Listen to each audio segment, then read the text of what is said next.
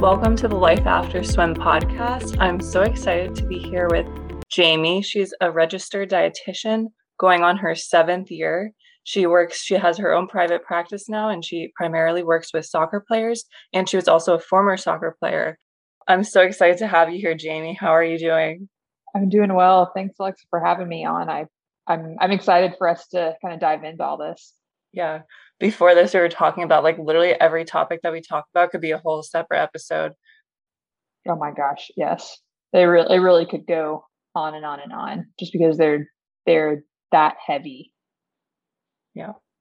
During this time, like the holiday um season, it's really important that like we help like we're sensitive with our language, especially those with eating disorders. Um, what would you say are some ways we can support um, loved ones or friends with eating disorders during this time? Yeah, I think that um, I love that question because supporting someone with an eating disorder is is tough on family members, friends. Um, so I would make sure that first you are getting support from somebody because uh, it can be a really tricky road to navigate. But I think the important thing is we want to make sure that we are asking the individual, um, you know, how you can support them, how you can show up for them. So talking to them individually and asking them what they need from you is going to be super important. Um, making sure that we don't make comments about somebody's body size in how it's changed, whether it's maybe gotten bigger or smaller, not commenting about the amount of food that is on their plate or maybe not on their plate. Maybe they are working with um, a therapist, an eating disorder dietitian that has specific things prescribed. And so that individual might be working on something specific. So not commenting, um, which can be, I think, really hard on people because um, you also don't know who is struggling with an eating disorder. They don't really have an appearance. So even if someone doesn't have like a an eating disorder, I think even having disordered eating can can still be um, is still a problem. And I also think that you know we want to tell them that we love them. So it kind of goes along with the support um, because people that are struggling with this need to know that they're not alone. Because um, a lot of a lot of the times during the holidays, it can be really isolating, and there's more anxiety because there's maybe even more food that is that is present. A lot of the fear foods that they may have are going to be even more present. So it gets really it gets really tricky, and I see a lot of a lot of people struggling even more.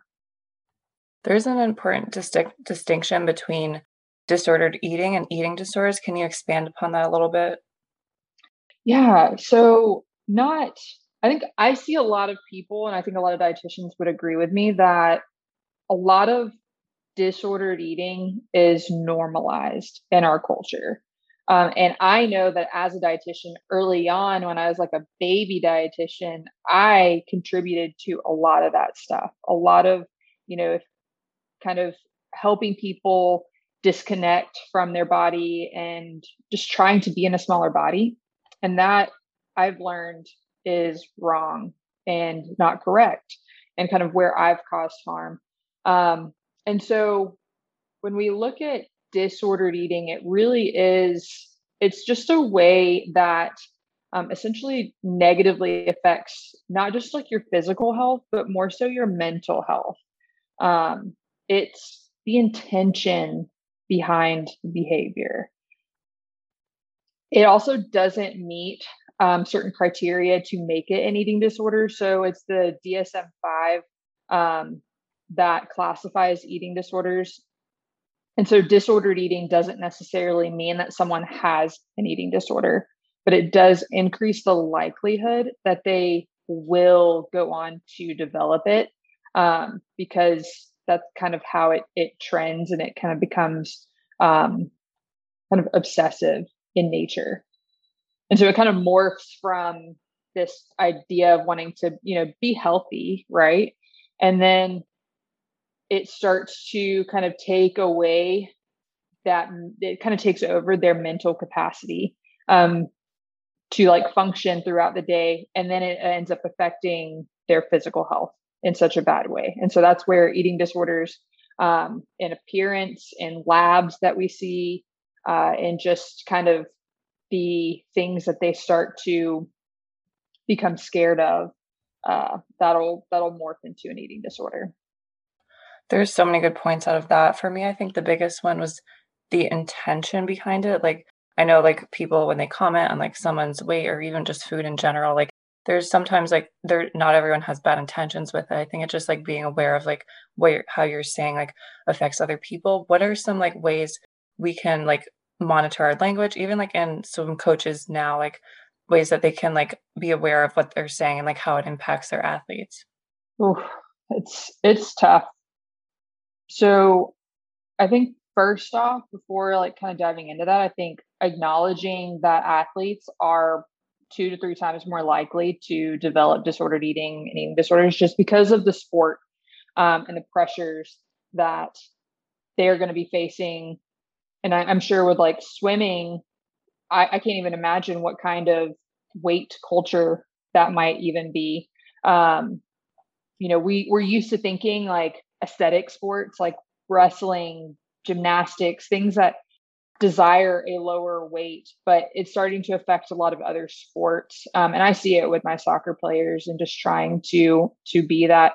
Uh, I think it's important for coaches um, to understand that they're they need to challenge their belief that a lower body weight is going to equal perform equal better performance um, because their mindset is what often starts to impact their athletes and, and even their their athletes parents um, and how they um, i guess approach everything with with nutrition um, and I think coaches can also help their athletes just by focusing less on the overall success and making sure they're really supporting the whole athlete um, because they are more than their sport and they're more than their body. And so coaches um, can definitely refrain, like refrain, refrain from um, first making comments about anyone's body.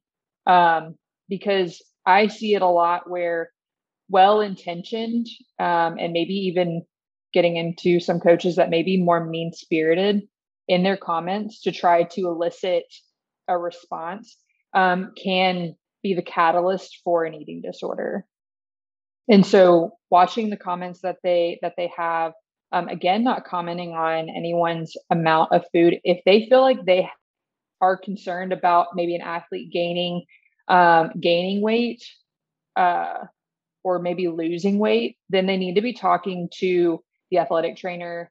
Um, if they don't have a dietitian on staff, then they need to be reaching out to the athletic trainer who then reaches out to um, a sports specific doctor. That way they can start to network and get in touch with somebody because sometimes um, less is more.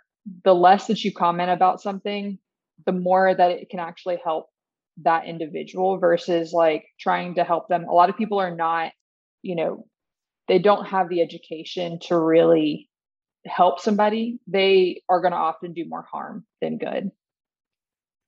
Wow, I I wrote down a bunch, but from that I think for me the biggest thing I got from that was like the coach to trainer pipeline. Some like we're not coaches aren't meant to be like nutritionists. They mm-hmm. I think just like reaching out to people instead of going directly to the athlete is so important. Yes. And sometimes it may even be where you, you know, you can have conversation, but you know, this stuff ends up becoming a real a real slippery slope.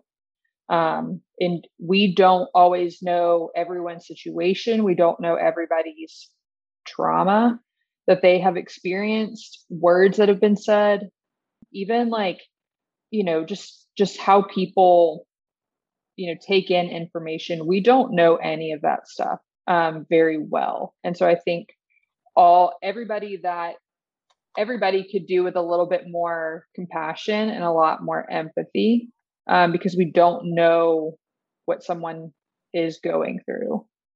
And I think that that can really help us to to really support um, individuals that are dealing with disordered eating um, or you know an eating disorder a whole lot better. Like during the holidays like it's a lot easier to set boundaries i feel with coaches and with your own family members. Do you have any advice for people with um, struggling with eating disorders this holiday just to set bound healthy boundaries with their family Ooh, family's tough. Um, you know we all have we all have different types of family members ones that are a little bit more um, outspoken um, and some that are maybe a little bit more like you know they, they cut deep but they don't you know it, it seems very well intentioned i think obviously like setting boundaries to what you're willing to tolerate and understanding that you know they don't know what you're they don't necessarily know what you're going through um, they don't know what you have been talking about with your therapist and your eating disorder dietitian. Like they don't know that stuff. Um, and so I think the different types of boundaries that can be discussed could be, um, I know in my personal experience, what I tell my family is I don't want to talk negatively about food. I would like to just talk about other things that are happening in our lives and just we eat the food, but we don't talk about it in a negative way. So that's the boundary that I set with them. Um, I also tell them that we're not. I don't. I don't appreciate comments on my body. So I don't want you to say any good things that you think about my body. I don't want you to say any bad things that you think about my body. Like I don't. I don't care. So that's how I've communicated with my family and they have respected that. That doesn't always happen. Um, you know, people like their particular diets that they're on, they like talking about that. And so sometimes it may just be where you need to walk away or ask to just change the subject of the conversation or say that's not what my I'm working on right now with my therapist and you know be able to do that there's a bunch of other ways but i think being able to either change the subject or know you're not going to change other people in your conversation and sometimes it's not worth the getting riled up because I've been there. I've gotten really upset and really angry and it doesn't it just doesn't look good on anyone's part. So I don't know. Maybe walking away would would be one of the best options. Yeah. There's a lot of power in walking away and just like protecting your peace of mind. Yeah. Yeah, it's everywhere. Thank you for listening to another episode of the Life After Swim podcast. If you like today's episode, be sure to tune in to part two with Jamie. We're talking about social media, body image, and adjusting nutrition and lifestyle after competitive swimming, so be on the lookout for that.